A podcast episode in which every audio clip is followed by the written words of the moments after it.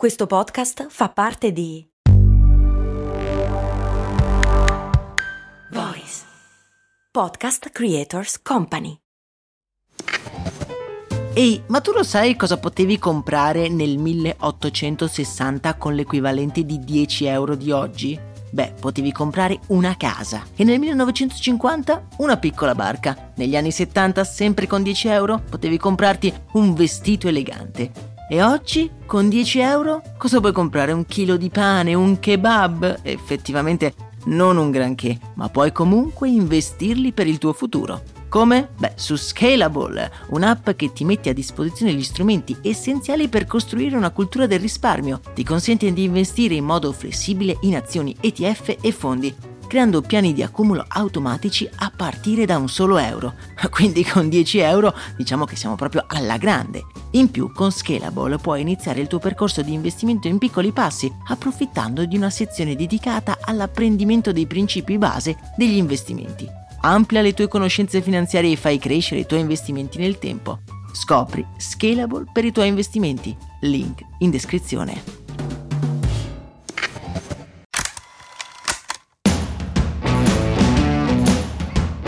Bentornati su Brandy, miei cari amici curiosi che aspettate questo momento per avere una bella curiosità da raccontare in ufficio. Vero? Vi ho peccato. Questa mattina, guardando il calendario, mi sono reso conto che il giorno dopo al solstizio di primavera, quindi oggi se state ascoltando questo episodio il 22 marzo, si celebra l'elemento singolo più importante sulla faccia della Terra oltre all'ossigeno ovvero l'acqua.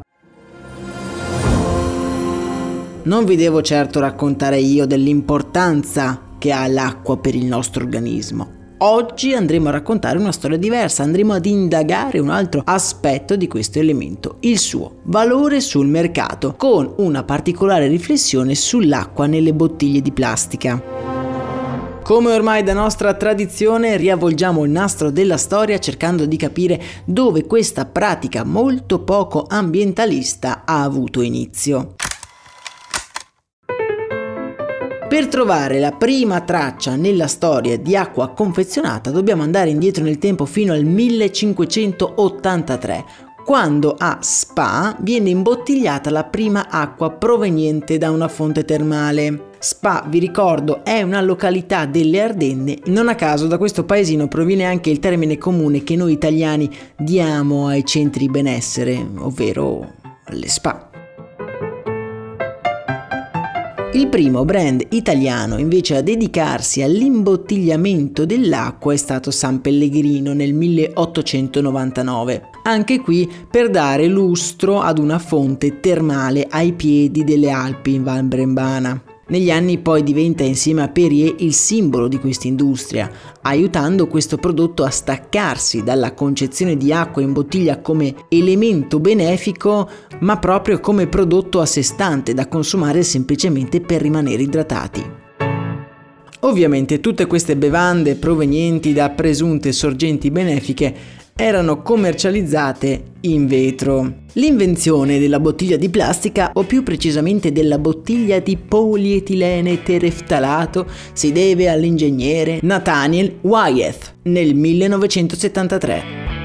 Un anno, questo, il 1973, che ci può sembrare fin troppo recente. Ma non dobbiamo essere ingannati da questo, infatti Wyeth non brevetta la plastica né tantomeno il PET, ma semplicemente lo utilizza a scopo alimentare. Il polietilene tereftalato, in particolare, era stato inventato già nel 1941 dalla coppia di ricercatori Winfield e Dixon. Ma perché non viene utilizzato fin da subito nell'industria alimentare?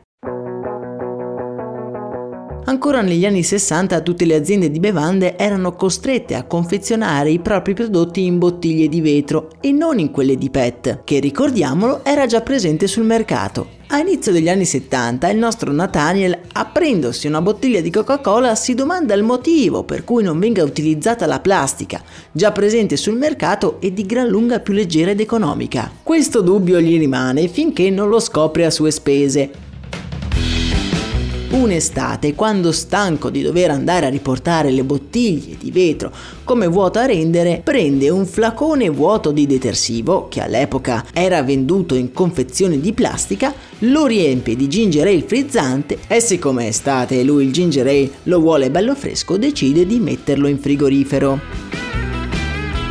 Come capita spesso in questi casi, il nostro protagonista viene distratto dalla vita e si dimentica la bottiglia nel freezer. Si mette a dormire ignaro di quello che stava per succedere nella sua cucina. A causa dell'anidride carbonica, il flacone si gonfia a dismisura finché, data la grande pressione, non produce una detonazione devastante inondando il frigo della dolce bevanda. La mattina successiva, mentre Nathaniel è chino sul pavimento che cerca di raccogliere il liquido, si ritrova a pensare che effettivamente il materiale utilizzato per il flacone, ovvero il polipropilene, non era adatto a resistere alla pressione dell'anidride carbonica. Ma lui conosceva un materiale che era perfetto a questo scopo, il PET, le cui fibre potevano essere allungate.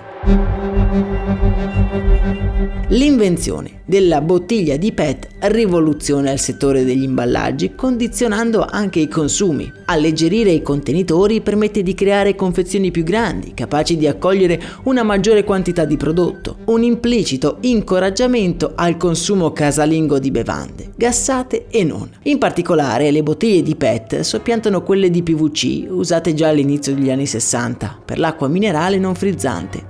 Il PET è decisamente più resistente e anche più sicuro. In poco più di 40 anni di distanza le bottiglie di plastica per bevande hanno invaso il mercato, le nostre case e purtroppo non solo.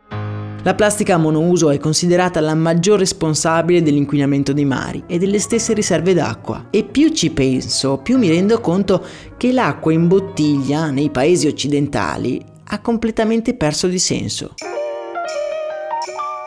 se avere una bottiglia sigillata e ufficialmente potabile in certe zone del mondo può salvarti la vita, alle nostre latitudini comprare una bottiglia di acqua naturale è un processo completamente antieconomico. Fateci caso, L'acqua è una delle pochissime, se non l'unica cosa che siamo disposti a comprare anche se nel 99% dei casi potremo averla gratis, semplicemente aprendo il rubinetto di casa. A livello di sicurezza, sempre escludendo casi limiti, l'acqua presente nei nostri rubinetti è generalmente più controllata e sana rispetto a quella in bottiglia, che molto spesso rimane chiusa in casse o costretta a fare lunghissimi viaggi. Possono passare anche diversi anni da quando viene imbottigliata controllata e quando finisce nelle nostre mani. L'acqua nel rubinetto invece è controllata anche diverse volte alla settimana.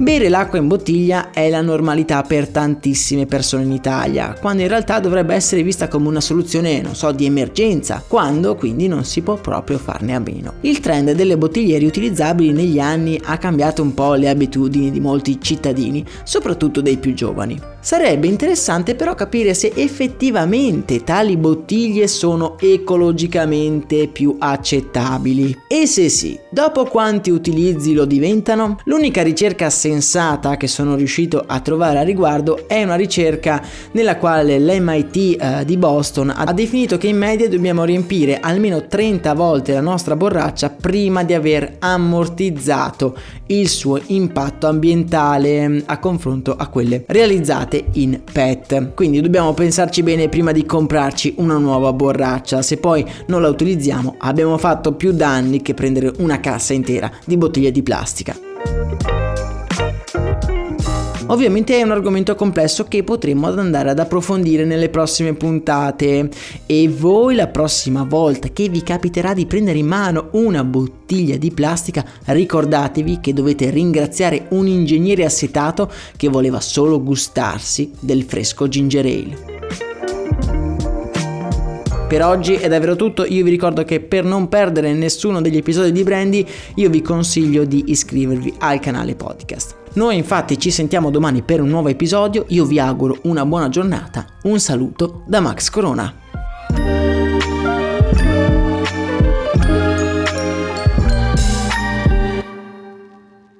Vacanze in Sicilia o in Sardegna? Con i traghetti GNV porti tutto quello che vuoi, ti rilassi fino a destinazione e se prenoti entro il 14 maggio, posto ponti a partire da 33 euro. Non c'è modo migliore per andare in vacanza. Scopri i dettagli su gnv.it. Offerta valida sulle linee Napoli-Palermo e Genova-Olbia, 10.000 posti disponibili.